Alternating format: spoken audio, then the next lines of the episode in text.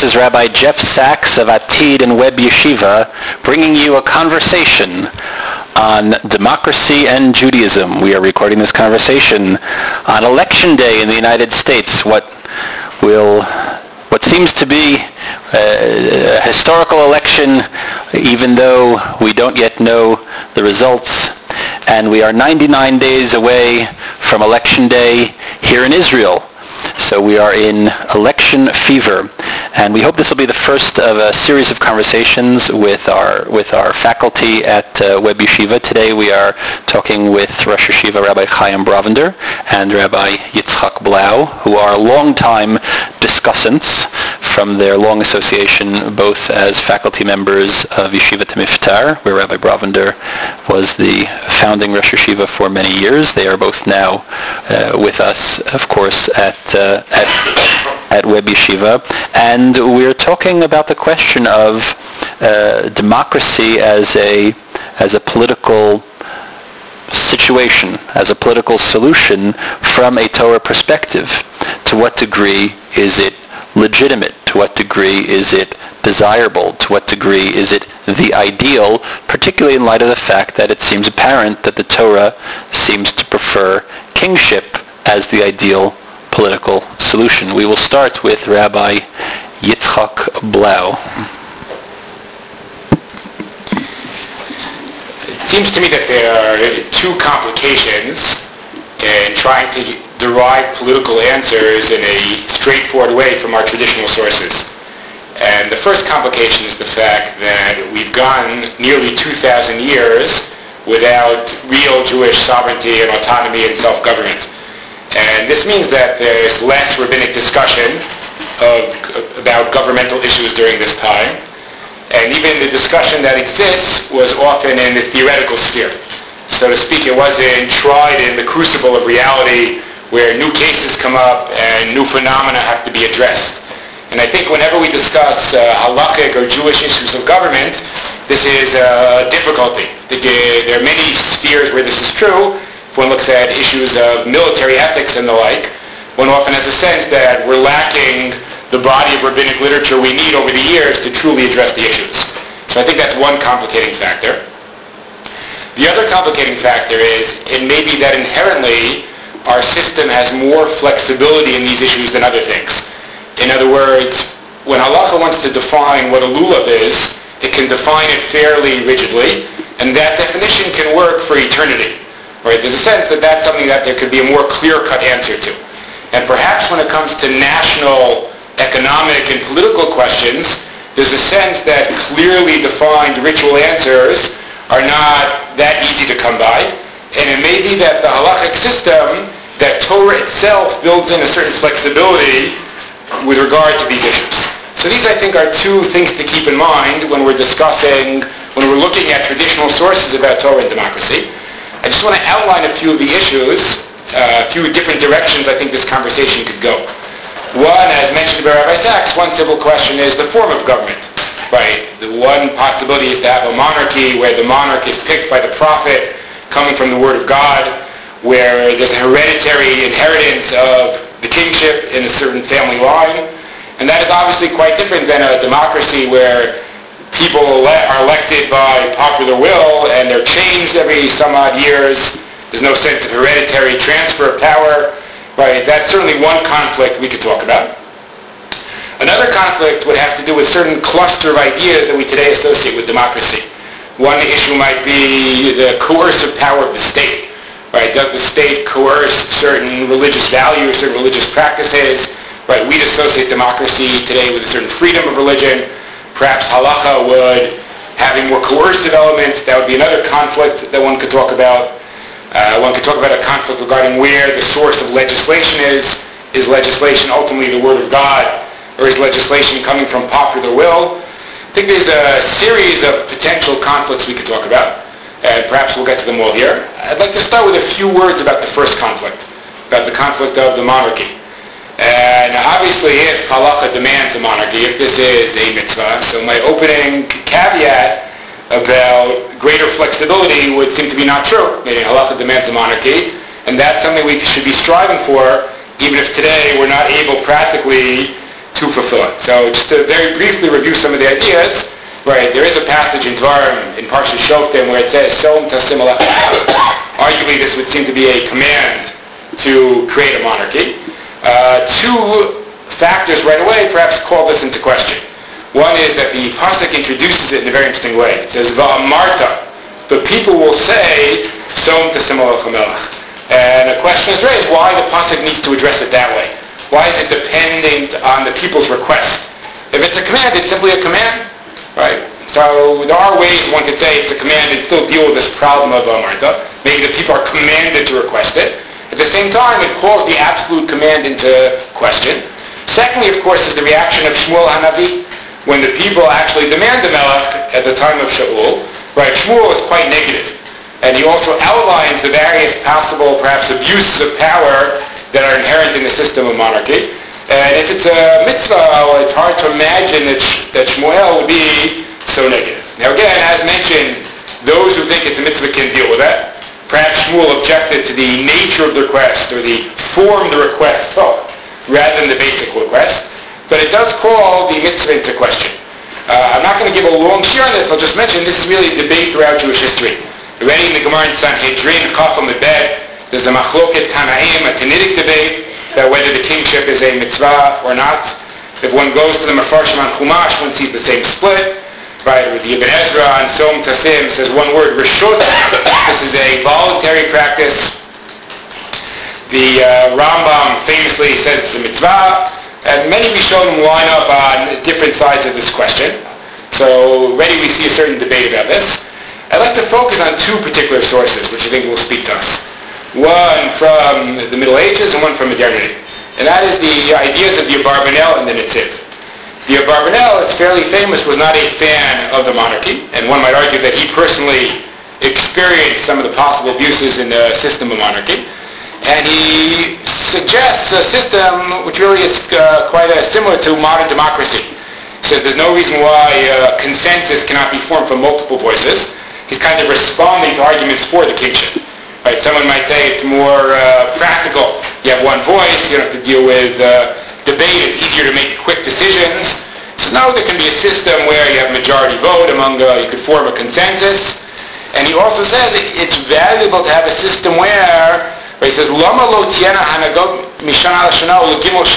Let it be uh, for a certain period of time, and then other people will come in. And why is that good? So he mentions a number of factors. When new rulers come into power, yakumu tachtehem, they will place their predecessors, v'yachkaru et pish'ei harishonim. And they'll investigate the faults or the, even the sins of the earlier ones. I mean, you have a built-in system for correcting abuse. Right? The mon- in the system of monarchy, the king is just uh, immersed in power. It's not clear how one uh, con- kind of con- confronts the abuse of power. Where in this more democratic system, so you vote them out of power, right? There is a built-in system of correcting abuse. Not only that, he mentions another factor later on. He says, actually I should really mention three factors. He says that since they're uh, in power for a temporary period, and they know tadim right? So to speak, their their quality of their rule is subject to review in the next election. The fear of humanity will be upon them, meaning they have a sense that they're beholden to the people. That's another factor. I, should throw in a third factor. He also says that there's more likely to be an abuse of power in one person. Right? There's no checks and balances. So the Barbanelli has mentioned a number of factors. The fact, the ability to throw the monarch out of the government out of power, that fear that that creates to kind of serve as a check on how the government functions. And thirdly, thirdly, the factor that one person is more likely to abuse the power. And even uh, refers to, again, I'm not an expert on medieval government, but he refers to the governmental structure in Venice and Florence, where he points to a more democratic system which he, uh, he holds up as an ideal to show that it works pragmatically. And I think, I think many of us uh, growing up in modernity would relate and identify with much of what the Abarbanel says. That's one source I want to mention. The other source I want to mention, and I'll, I'll bring my opening remarks to a close here, is something that Netziv says. The Rav Naftali Tzvi Yehuda Berlin is here uh, working, as the Rosh Yeshiva in Volozhin in the mid-1800s. Obviously, comes from a very different uh, culture than the Abarbanel. And uh, he has an interesting reading of the word Marta. Right? Going back to our opening question, I basically said either it's a mitzvah or it's not. Or perhaps to rephrase that, either it's an obligation or it's not an obligation. But if you're going to do it, the Torah tells you how to do it. There, of course, might be a third possibility, that it's an obligation given certain factors. So the Netziv says something fascinating that I think relates to my opening remarks. The Netziv assumes that there is no one ideal government. There's not even one ideal Jewish government. Halacha cannot say exactly how a government is supposed to behave or how it's supposed to be structured because it depends a great deal on factors of time and place. There could not be, again, a concrete, rigidly defined ideal government in the way that you could talk about the ideal etrog, as it were. Right? So the Netziv says, how do we define it? The will of the people is a barometer of what the correct government of the time should be. Let's go back to the Pasuk. We noticed an oddity of the Pasuk. The Pasuk says, Va'amarta the people have to request the king. Says the Netziv, if the people request the king, that's an indicator that at this time and place, a king would be the right thing. Right, again, if the Netziv gives a certain uh, credence or a certain belief in the will, the judgment of the people, which I admit one could quibble with, one could say the people are getting it wrong all the time, but the Netziv gives a certain credence in the will of the people. If the people want the king, that's an indicator that perhaps the current structure really requires a monarchy, and then it becomes an obligation to instill, to install the monarchy. Whereas if the people don't make that request, then this is really not an obligation. And I think that speaks very much to the issue at hand. So just to uh, sum up what we've said, I realize I have not addressed some of the other issues of where legislation comes from or the coercive nature of the state regarding religious matters. But I think regarding the monarchy where I think many of us would really identify with things the Barbanel says, one last line of the Bible I'd like to quote. The Barbanel says, he talks about Hanisayon Gover al Hakesh. What is Hanisayon Gover al Hakesh? Experience is more important than logic. I.e., he looks around and he says, we see that the monarchy leads to certain abuses, and in his time he thought the democratic institutions of Florence and Venice are a better model. I think certainly someone who's experienced the last 100 years of human history would very much identify with this. It's certainly not that democracy is a flawless system. It's Certainly not that democracy, nothing immoral or problematic religiously could happen. It certainly can. But we look around the last hundred years of history and we compare democratic governments with totalitarian and fascist and communist governments and even governments of the monarchy, and I think uh, the competition is not even close right? The abuses of power and the mistreatment of people that's happened in uh, a system of uh, one leader of a fascist dictator and those types of government, think they're far worse than anything that's happened under democratic governments. And in that sense, I think we agree with the Barbanel, Hanision Gover case, right? Experience in this uh, issue should be more powerful for us than logic. Again, that does not mean there aren't a whole bunch, a host of religious conflicts we have to address. We have to address will the state coerce religion, where legislation comes from, I fully admit that, but I think in some ultimate level our sympathies here are with Abarbanel too. That the Torah does not ultimately address or demand monarchy in every political situation, and that we very much identify with the advantages that democracy has bestowed upon peoples. I think it was Churchill who said that, that democracy was the worst system of governance except all the other systems which have already been tried. Rabbi Brovender. He was good with the phrase. I'd like to uh, continue the thoughts that Rabbi Blau raised and maybe look at the whole problem from a different point of view. Uh, if we had the opportunity here in Eretz Israel to determine the kind of government that we thought was best, so we could look at it as he did, I think, in a kind of theoretical way. What's the theoretical demand of uh, the Torah? Certainly there are opinions that the theoretical demand of the Torah is Malchut. There is such an opinion. And since we're used to the notion of being Mahmir, right, we, in order to kind of satisfy all of the opinions that we can satisfy at once, we should uh, uh, go into this and, and try Malchut. I mean, how we would find the king and Beit David. today we have uh, different kinds of genetic testing for Kohanim. Maybe somebody would invent genetic testing for the house of David as well somehow. There are, after all, famous Jews who claimed that they were descendants of David HaMelech. But there's another way to look at it, I think. And that is also uh, something that uh, Rabbi Blau mentioned, and that is, at the end, he discussed the Netziv's inclination to say that it depends.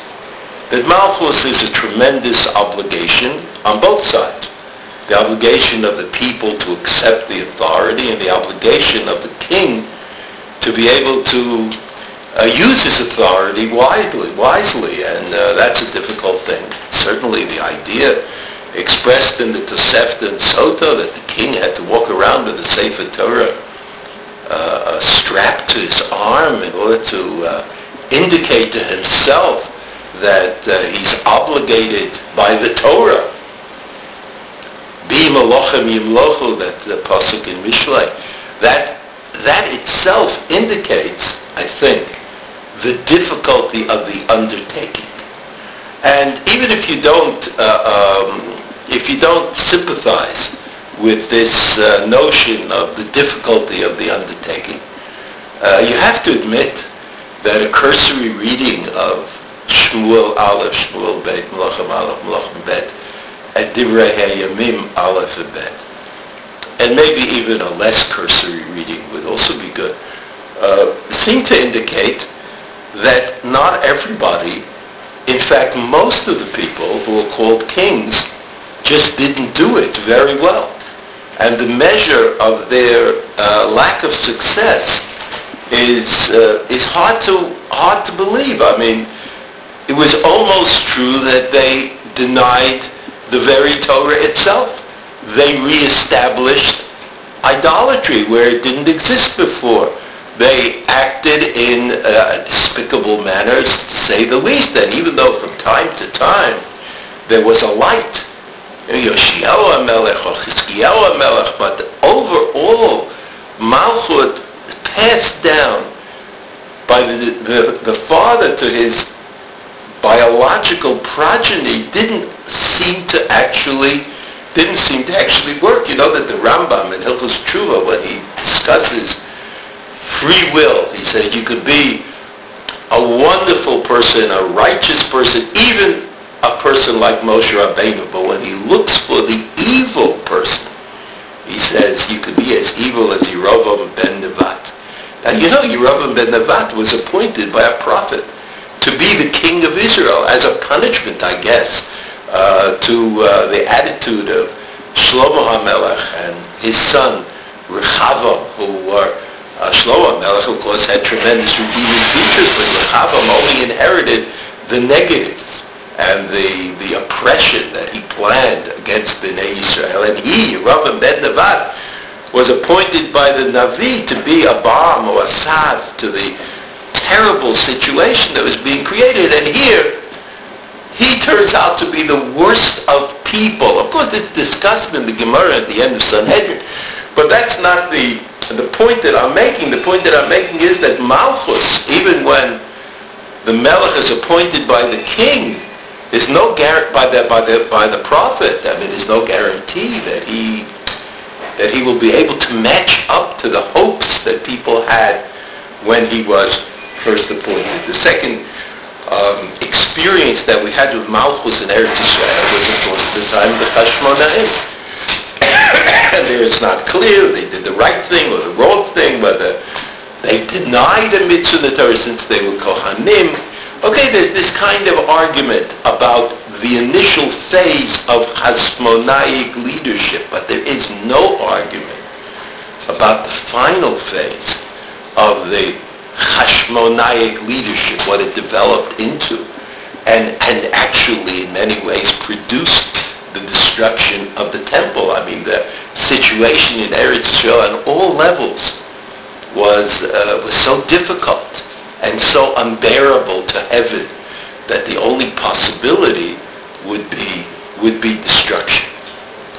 Now, we've had, we as Jews, have had good experience with uh, democracy since the French Revolution. It's true that democracy, of course, uh, has its roots in, in Greek thinking and Greek uh, organization, but if we take the period from the French Revolution, even though not a, if you compare the situation of Jews who lived in, in kingdoms and the Jews who lived in democracies, I think there's very little doubt that democracy has provided the Jews with uh, a good way of dealing with uh, disparate needs of the larger community and of their own community.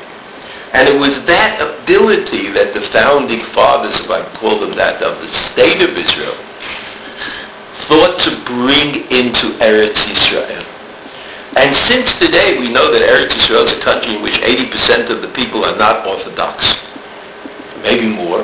I mean, I, it's hard for me to define exactly what Masorati means, but they're not Orthodox. I mean, they don't, 80% of the people are not Orthodox. And yet, in an amazing uh, manner, democracy has provided orthodoxy against the will of many of the leaders of the old-time or, or, or primary Zionists who would have liked very much, who came from a world in which religion was deemed to be unnecessary and uh, divisive at best and, and, and mentally retarded at, at worst. They would have liked to do away with it for the good of the people. I mean, they didn't cut the payers off of the Yemenite children because they wanted hair to make shaitels. They cut the payers off the Yemenite children because they thought they were doing them a favor. I mean, it could be that there was achzariyut, you know, there was a wickedness also in there someplace. But you imagine you go to, it's like the English, you go to India and they say, we're going to bring you the real world. I mean, we're going to bring you what we have. We, you have uh, gold and silver and we have we have modernity and progress and, and literature. And I think that that's what happened also in Eretz Israel. And nevertheless, in spite of all that, the Jews, because of the democracy that exists, and because of the crazy system that we have here, crazy, I mean using my uh, background as an American as a basis, we have this crazy system that a party that, that has 10 votes or 10 or 12 seats out of 120 can create the government, so to speak.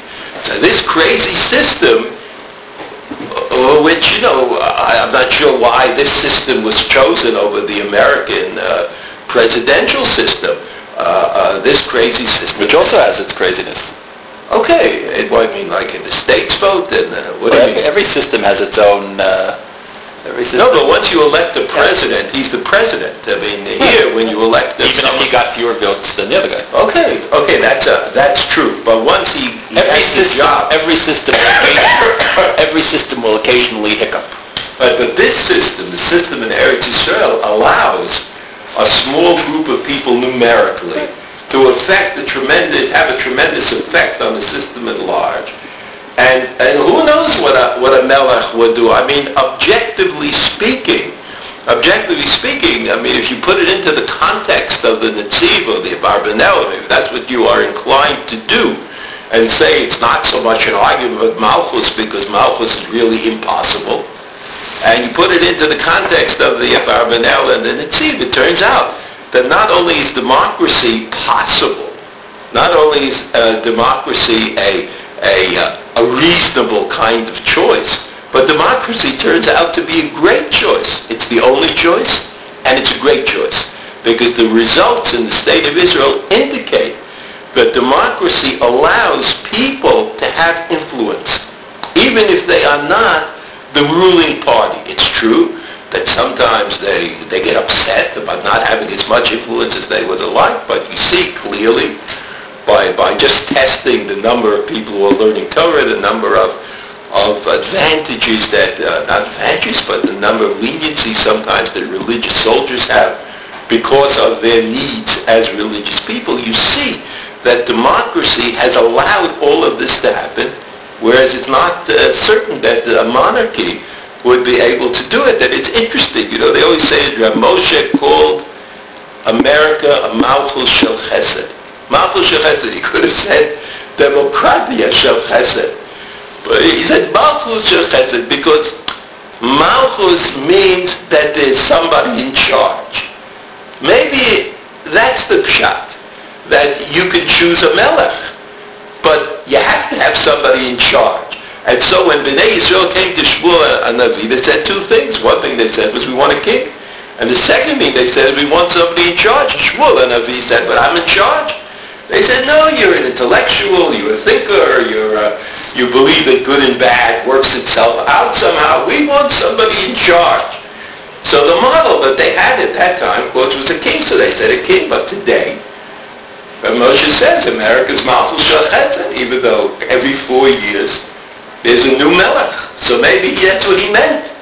That that's, that also covers the notion of Malchus if you interpret it in a certain way. And even though, okay, it's true that we, we like to go the chumrah, like and take care of all the shitot, but here no one's asking us in America uh, how the system of government should should work, and for to call it Malchus, I think is a is a great compliment to the American system and what it has enabled the Jewish people to do. So I think here in Israel and Eretz Israel, even though there are some children running around in the West Bank who uh, somehow learned about Melech, they learned that passion when they went to shul last or something, and they say, it's how real, real Jews, you know, would have a, a kingship. I mean, to me, it's, it's inconceivable at the amount of lack of thought that goes into that position.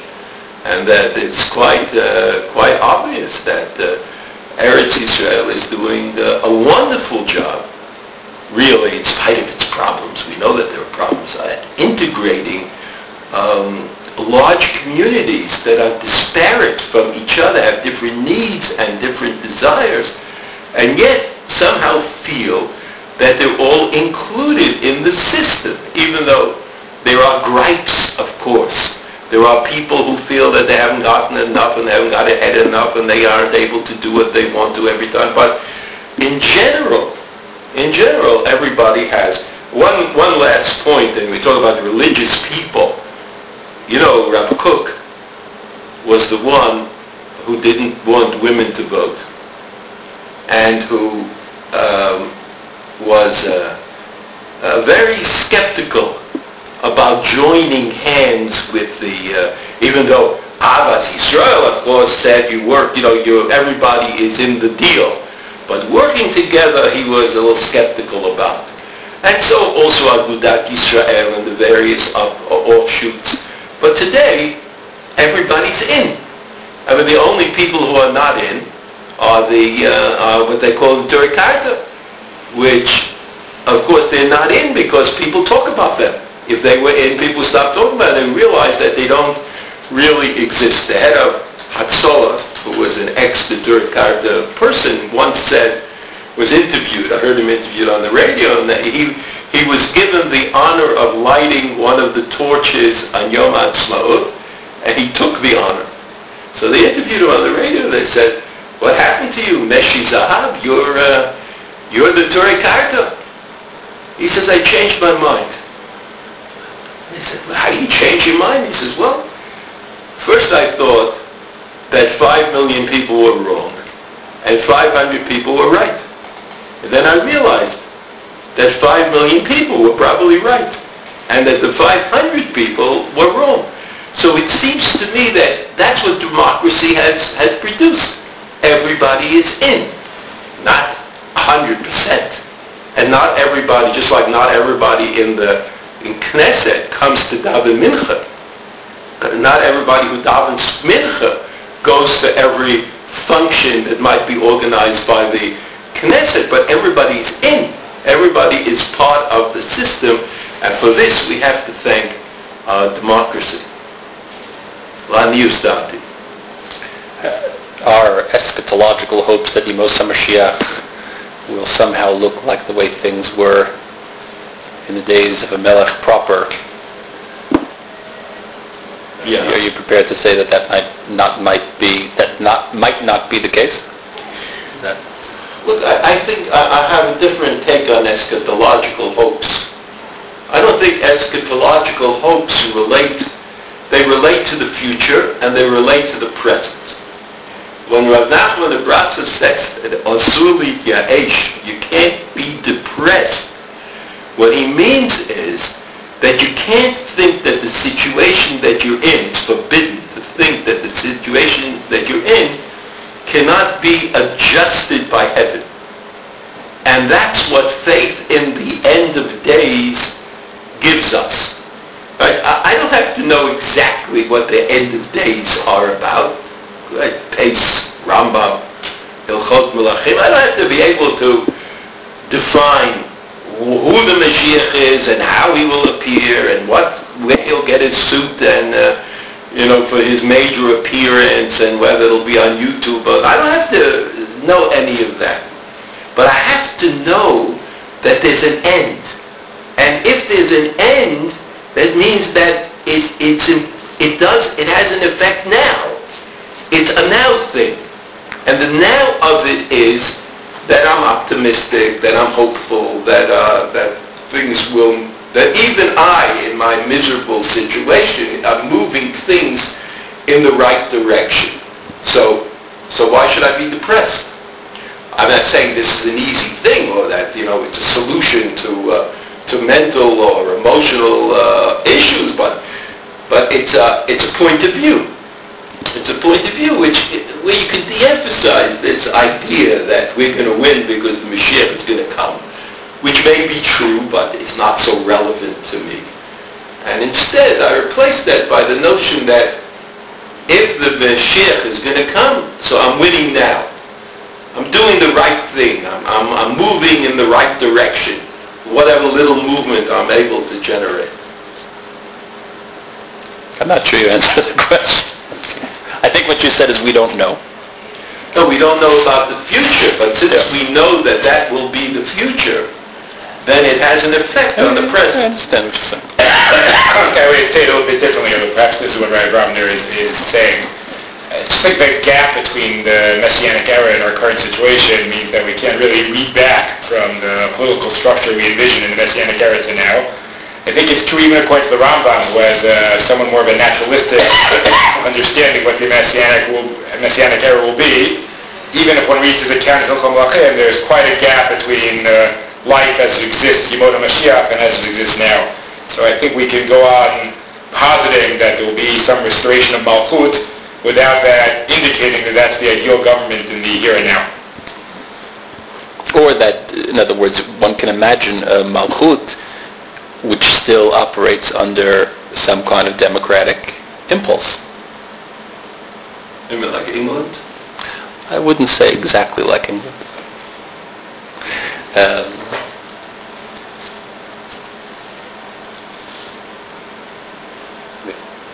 Uh, I'd like to just pick up on two things Rabbi Brovender just said that I think we're, we're not going to uh, disagree at all here. you mentioned about Moshe's phrase of Malchut Shel Chesed. Perhaps there's a certain way of thinking of Malchut as actually opening the petach to democracy. And this is as follows. This is uh, something actually I picked up. Was reading an article by Professor Blidstein in a book called Tolerance, Dissent, and Democracy. And he quotes a phrase from Aharon Lichtenstein called the civil sovereign. And the point seems to be, arguably, a religious community would want religious leadership to make all the decisions, right? So who should be running Israel? So the rabbis, the Sanhedrin, the Navi, they should be making all these decisions. And it's quite fascinating that there's this another institution called Malchut. Now, perhaps it's unfair to call Malchut secular, and certainly the Melech is supposed to represent religious vision. As Rabbi Brovender mentioned, he's supposed to always have a sacred Torah with him.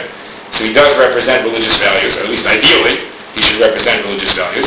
At the same time, he is a separate body of leadership, distinct from the Sanhedrin and the Rabbanim and the Nevi'im. So perhaps, again, I'm not equating, of course, Malchut and democracy, but just that the very basic Torah system, even positing that Malchut would be an ideal, is also assuming that there's a civil sovereign who runs things, and it's not necessarily the rabbis who are making every civil, social, and political decision. That's one thing I want to point out. The other thing I want to point out, Rabbi Brovender there mentioned you could in theory say we should be machmir here, right? And since some positions, the Rambam and others, think that kingship is a, a demand, is an obligation, we should be machmir and follow that position. Of course, as is often the case, uh, you know, one of the things we evaluate when choosing to be machmir is what's the cost of being machmir. And if we really agree, which I think Rabbi Brovender and I and perhaps many listeners would agree, that given the current political reality, democracy is more efficient and serves the Jewish people in a much more effective way. So it would seem to be a reasonable choice to not be machmir on this particular issue. Uh, I think I agree with uh, generally with what Rabbi Blau was saying. And I would just like to, to add, at the beginning he mentioned that um, religious people might be interested in a kind of governance by rabbis. But the rabbis, I, I mean, how would they govern? Uh, uh, smart rabbis, I guess that, that's what we're talking about. I mean, smart rabbis realize their lack of uh, knowledge and experience in certain areas. And governance is not like uh, telling somebody it will all be all right if he drinks a bottle of water. It's, uh, it's a heavy kind of responsibility, and therefore, even though, I mean, it's kind of comical that even though in the religious parties all accept the uh, some sort of determination by a rabbinic personality, but the rabbinic personality is totally dependent on the report of the Chavrei Knesset to tell him what is actually going on. I mean, he's not going to go to the Knesset and sit there instead of learning Torah. So that uh, it's true, it's always good to have another clever person add his voice to the analysis, but the analysis often comes from outside of that religious personality. And it's good, it's a very good system. Certainly the religious personality who knows a lot of halakha, a lot of Torah, might be able to, to be sensitive to a problem that the Chavrei Knesset, because they spend all their time doing other things, would not be sensitive to. So I think symbiotically it turns out to be a good thing uh, to have uh, uh, uh different kinds of advisors. And just like everybody would certainly go to an expert in military affairs, an expert on economic affairs, and even though you always say you have to make the decision yourself, I think that going to an expert on, on Judaism is not uncalled for in any of these uh, in every any of these things. But we have to recognize the fact that the expert on Judaism is an expert on Judaism, and his ability to relate to relate to the uh, civil issues or to the governmental issues is totally dependent on what people tell him. And the people who tell him things get used to it. I mean, I'm not saying that they're bad people, but if they have issues, they probably learn, probably learn how to present it so that their side of the issue sounds better. Again, I'm sure that the, that the, that the religious leadership are not a bunch of fools and are not easily duped. But I can see that this could become a kind of a, um, a, a, sort of expertise that you develop. You know, a lot of the Chavrei Knesset, the, the religious parties, are Chavrei Knesset for a long, long time. And they learn how to, how to make the presentation.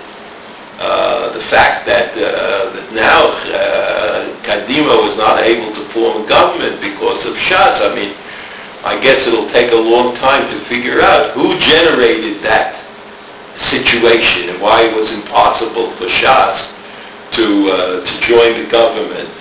Uh, and uh, who knows whether it was from the the, the Rabbanim down to the Chavrei Knesset, or from the Chavrei Knesset bounced up to the Rabbanim and coming down. It's a very hard thing, very hard thing to assess. But in general, I think it's a good thing for religious people to be able to seek advice and, and talk about their problems, I mean their administrative national problems with Rabbanim Gedolei Torah. And I'm sure that they would have uh, important things to say about uh, those, those aspects. And it's not, it's not a denial in any way, I think, of democracy. You know what I mean?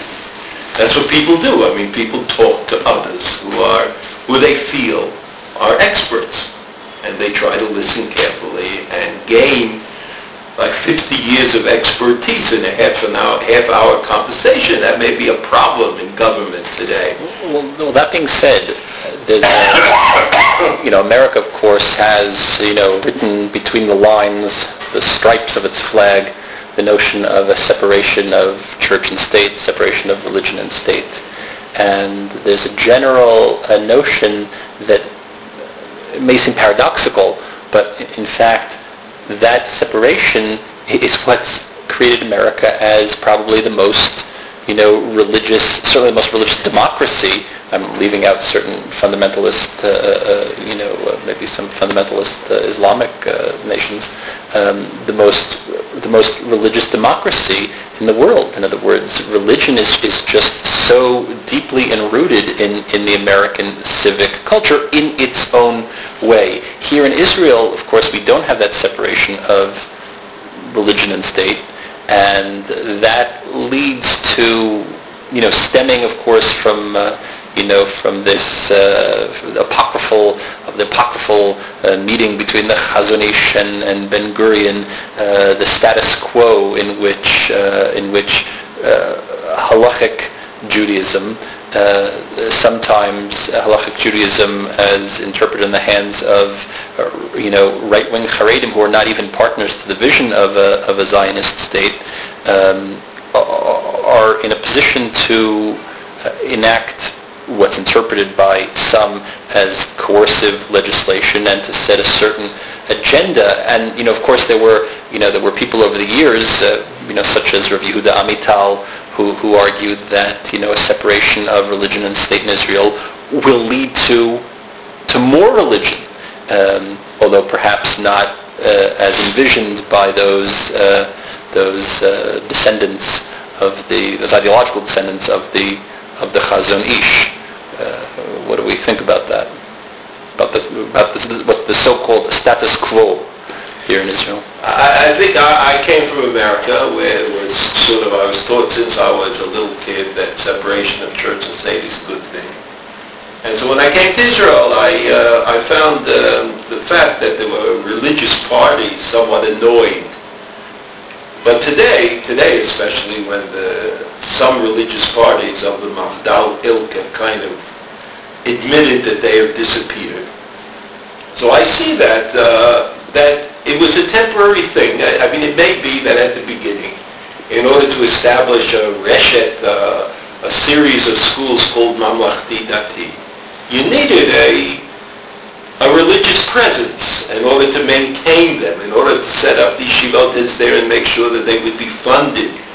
I, I mean, it may be that the system, the people who came from other societies, know, Eastern European societies, where they may have thought in different ways about about religion, maybe the only way to deal with that situation was a church and state integrated uh, policy. But I see that with the, just yesterday, I mean, it happened just yesterday that the Mafdal committed harikari, which was not a result of the fact that they were They've uh, explained to our listeners what you're referring to. Uh, the the the Dati Leumi, the religious party, the famous the religious Zionists, the religious Zionists, uh, made a coalition with other right-wing parties and are blasting that they are not any longer a strictly speaking religious uh, kind of party, but they're looking for other people who have similar views to join with them. In, in other words, the fact that they were religious or had a religious orientation was simply no longer tenable. I mean, if they thought people would vote for them, they certainly wouldn't have done this.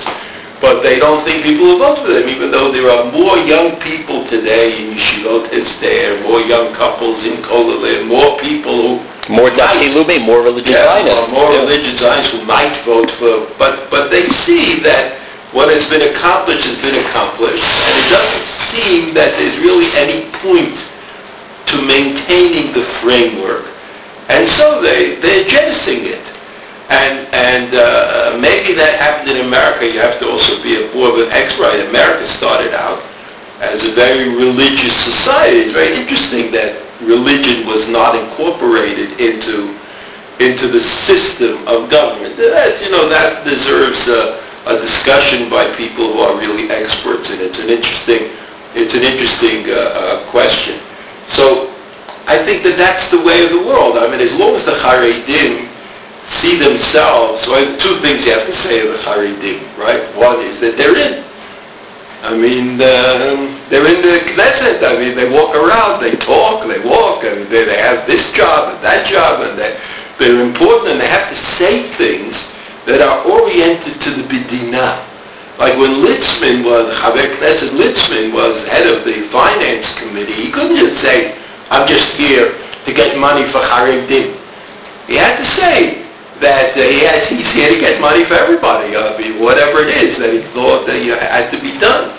So they're in.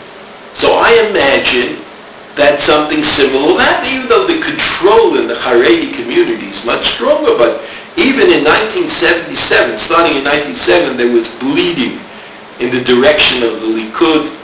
There were a lot of people who, who saw the Likud as an opportunity, and especially the Haredi guys who fly on planes and, and do business and and are, you know, upwardly mobile, so to speak. They're not so locked into the to the traditional uh, to the traditional forms.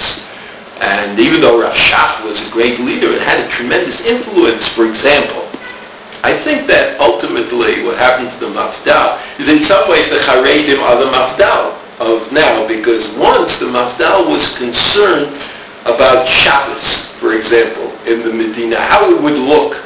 They had this idea that, okay, you're Mechalel Shabbos at home, but nationally you should be Shomer Shabbos.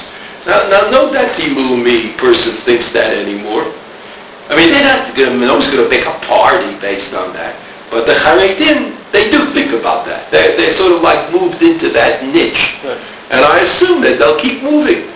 They'll be moving just as the Mafdal moves, so that I, I think democracy implies a separation of church and state because the, the idea that there's some other force that is going to make decisions is really unacceptable, I think. I mean, I can't, you know, I can't explain that now. And therefore, and I think that the religious people understand that they can't be a part of a system which sometimes will knock them down as religious people. But if they were just an interest group, that would be fine. It would work out better. Because, you know, you win some, you lose some, right? But you don't have to sign the check. So I think that uh, that the way, I don't know why in America that system was preferred, even though, you know, there are always rumblings about creationists and, uh, you know, it, it, this kind of all these kinds of things go on in America. But in Israel, I think that the movement will definitely be uh, more open and accepting, and maybe they'll be Haredim in, in the Knesset, but they'll be part of some larger body that, uh, because there's no, point to it. There's no point to being a Haredi in the Knesset once you get the money. Look at America. If your prediction is right that Israel's moving away from it, I, I wonder the degree to which America is moving towards it.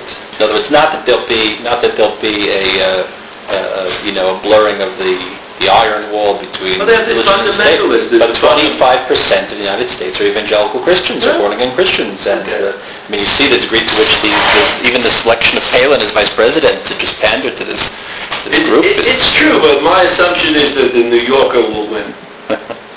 that someday they'll read the New Yorker. We are all uh, we are all three of us avid avid readers of the New Yorker.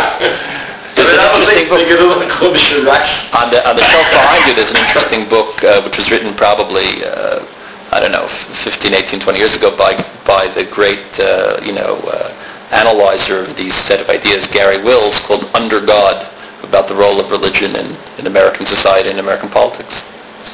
Uh, even though my basic sympathies are against religious legislation, religious coercion. I think it's a mistake to posit democracy and religion as polar opposites, and that democracy is totally in favor of individual freedom, and religion has this coercive element. I mean, democracies have coercive elements as well. There are communal values that are realized in a coercive way. Governments collect taxes. If a certain amount of that tax money goes to museums, so that's a value judgment that this is something that should happen in society. One couldn't possibly run a government without making some value judgments, I guess, unless one takes the fully libertarian position, which seems to me not such a practical position. Uh, the argument that some liberal thinkers make that religious values have to be excluded from the public square because they're not shared by everyone in the constituency seems to me totally fallacious. But that's what democracy is. People have different values and different ideals, and they're all brought to the table. And there's no reason why the religious judgments should be excluded from the public discourse. And from that perspective, if religious parties is the best way to ensure that those religious values are part of the public discourse, so then maybe religious parties are a good thing. I think that that's something to keep in mind. I think uh, there's a whole movement now of what's called communitarian arguing against the more individualistic perspective of how man works. Uh, people like Charles Taylor and Michael Sandel have claimed that liberal writers often portray every individual as the atomic self. It's just that individual whose freedoms need protecting. They point out the, the individual identity himself is part of a group, doesn't come out of nowhere. The individual identity is formed in, in a community. And certain communal values are part of that individual identity. Right? You can't just think of what the individual, every individual per se would need for protection. Right? These communal values should be part of the communal discourse. And again, perhaps religious parties is the way to advance those needs. Right? Arguably, religious parties in the government have been crucial for certain uh, getting uh, funding for certain religious projects. At the same time, as I mentioned at the beginning, I, I think uh, there's a we have a real sense that coercion is often problematic. Quite frankly, it's often counterproductive. Uh, we'd like to encourage the more secular part of the state of Israel to be interested in religion. And often their perspective of religion is religion is the one that tells them what to do when they don't want to do it, or uh, unfortunately certain more extreme elements both in the Haredi world and in the Dati Leumi world have sometimes contributed to giving religion a bad name. And we need to think how to win one of them over, and I think often in a uh, more educational manner. And this is something that one gets in many Achronim in the sense that perhaps it's a good thing that we've lost the ability to course. Rav Kook has a famous letter of freedom of opinion where he views it as a sense of divine providence that we've lost the ability to course in uh, these matters. A very, very different important Rav, Rav Henkin, certainly did not agree with Rav Kook on a host of issues. Rav Henkin basically said the same thing. He also views as a, an act of divine providence that we've lost the to course. And I think this is something uh, that maybe uh, from even a religious values perspective, it would be a good thing to try to bring people to religion through education, through basic human decency in our encounters in the streets, uh, I think that will be more effective in the long run than coercion and legis- legislation. But there's, in other words, in the distinction between the atomic self and the uh, more communal notion, um, the problem with sectarian politics, whether it's religious sectarian or, or, any other type of sectarian politics. And we have a lot of that here in Israel, of course. You have, you have political parties on every, you can, you know, a number of years ago there was a party that ran for the Knesset called, I think it was called Al Hagalgal or something like that. It was a party of taxi cab drivers. Uh, and I was very surprised that they didn't that they didn't win and form the government because their platform was they were against uh, traffic jams. And whether you're left, right, or center, whether you're secular or you're Haredi, nobody likes traffic jams. But they didn't pass the threshold and get in. But that just shows the ridiculousness of the whole thing. There's a party that runs every every time for Knesset. Uh, the the Green Leaf Party that wants to legal, you know, on the on the one issue of legalizing on the one issue of legalizing marijuana. There was a party that got into the Knesset last time and was actually influential in helping form the government, the Gimlaim, the the, reti- the retirees, right, which is a very important uh, sector, more important than those others that I mentioned, but is a very narrow, is a very narrow, brings a very narrow set of issues to the table. And in the in the distinction between the kind of a communal mindset where you, you try to look at what's best for our society, the coercion or what's viewed as coercion where one sector, a minority sector, is able to leverage because of the uniqueness of our parliamentary system here in Israel, where one sector is able to leverage um, uh, you know, legislation and societal norms based upon what they think is best for the, the, the, the entire commune um, even though the majority may disagree with them, is a different kind of thing. It's not what Rawls was thinking, you know, when he talked about the, the veil of ignorance, that everyone would act out of the best interests of the of of the society at large out of some kind of ignorance or you could suspend your your knowledge of what's in your own personal best interests um, and that and then that would create the the great society um, that's not the way things work. No one suspended uh, their their sense of their own personal interests, and no one no one operates under the the Rawlsian veil of, of ignorance. I think we have to, to state that when we talk about building a building a society, particularly when the like I said, every system has its hiccups. Where you have this hiccup based upon this historical status quo, which gives which which tilts towards towards the and, and I'm and I'm uh, I'm in favor of uh, religious legislation, but uh, but I understand why it's objectionable to so many. Maybe one last one last question, Rabbi Rob. I- I'd just like to make a, a comment and tell a short story. The comment is that a, a one way of looking uh, at coalition is that I make a coalition with people who say and think things that I'm not really against. I don't stand for them. And so that every party in the history up until recently, it's always said, this party I'm not going to ever be able to make a coalition with, right? Mapai used to say, communists are out. Because the communists had beliefs that Mapai could not absorb even tangentially into their, but into their uh, way of thinking about things. But non-religious people can accept the idea that religious kids should go to school and that the schools should have bathrooms and they should be able to get bus to those schools. I mean, they may not may not be their issue, but it's not an issue that they're against. And the same reason that, uh, say, the winning party could make a coalition with the marijuana party for its seat, if it got a seat. Because they'll say, okay, listen, you know, what it's not my issue, but it's not that we would be so opposed to allowing people to grow marijuana. So that's what a coalition is.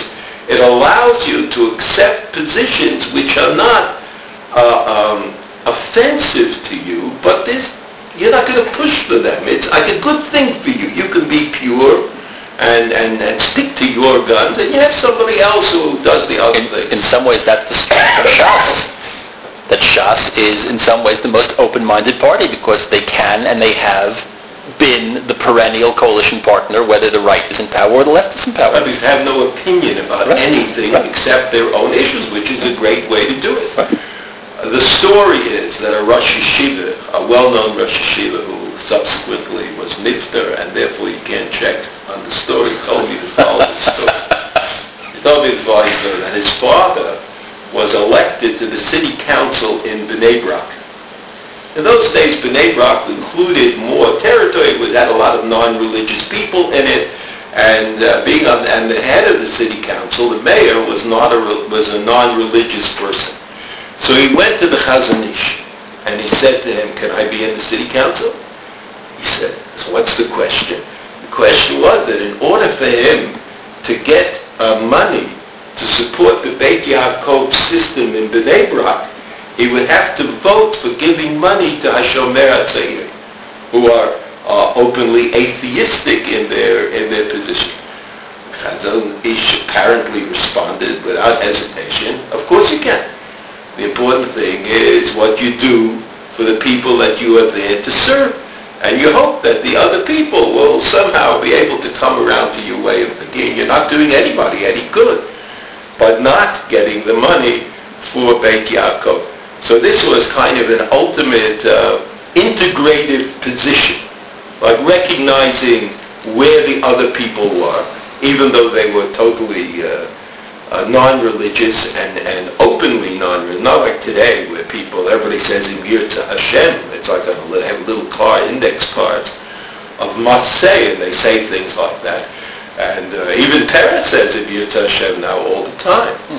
Even though, uh, I mean, Peres is, uh, is an example of a person who who was religious and became absolutely non-religious. Not like Begin, who was a person who always maintained connections with the tradition and with religion in one way or the other. Peres was not like that, but he sees that if you want to be accepted by the broad range of people in Eretz Israel, and do something that's not going to turn you away from the non-religious sector of Eretz Israel. So you say, Hashem. So I guess that's a good thing. I mean, it's sort of like it's an opener. It makes it easier to, to approach with other things. So the Chazon Ish was the one who said that if the cost is being respectful of the other person, it's the same.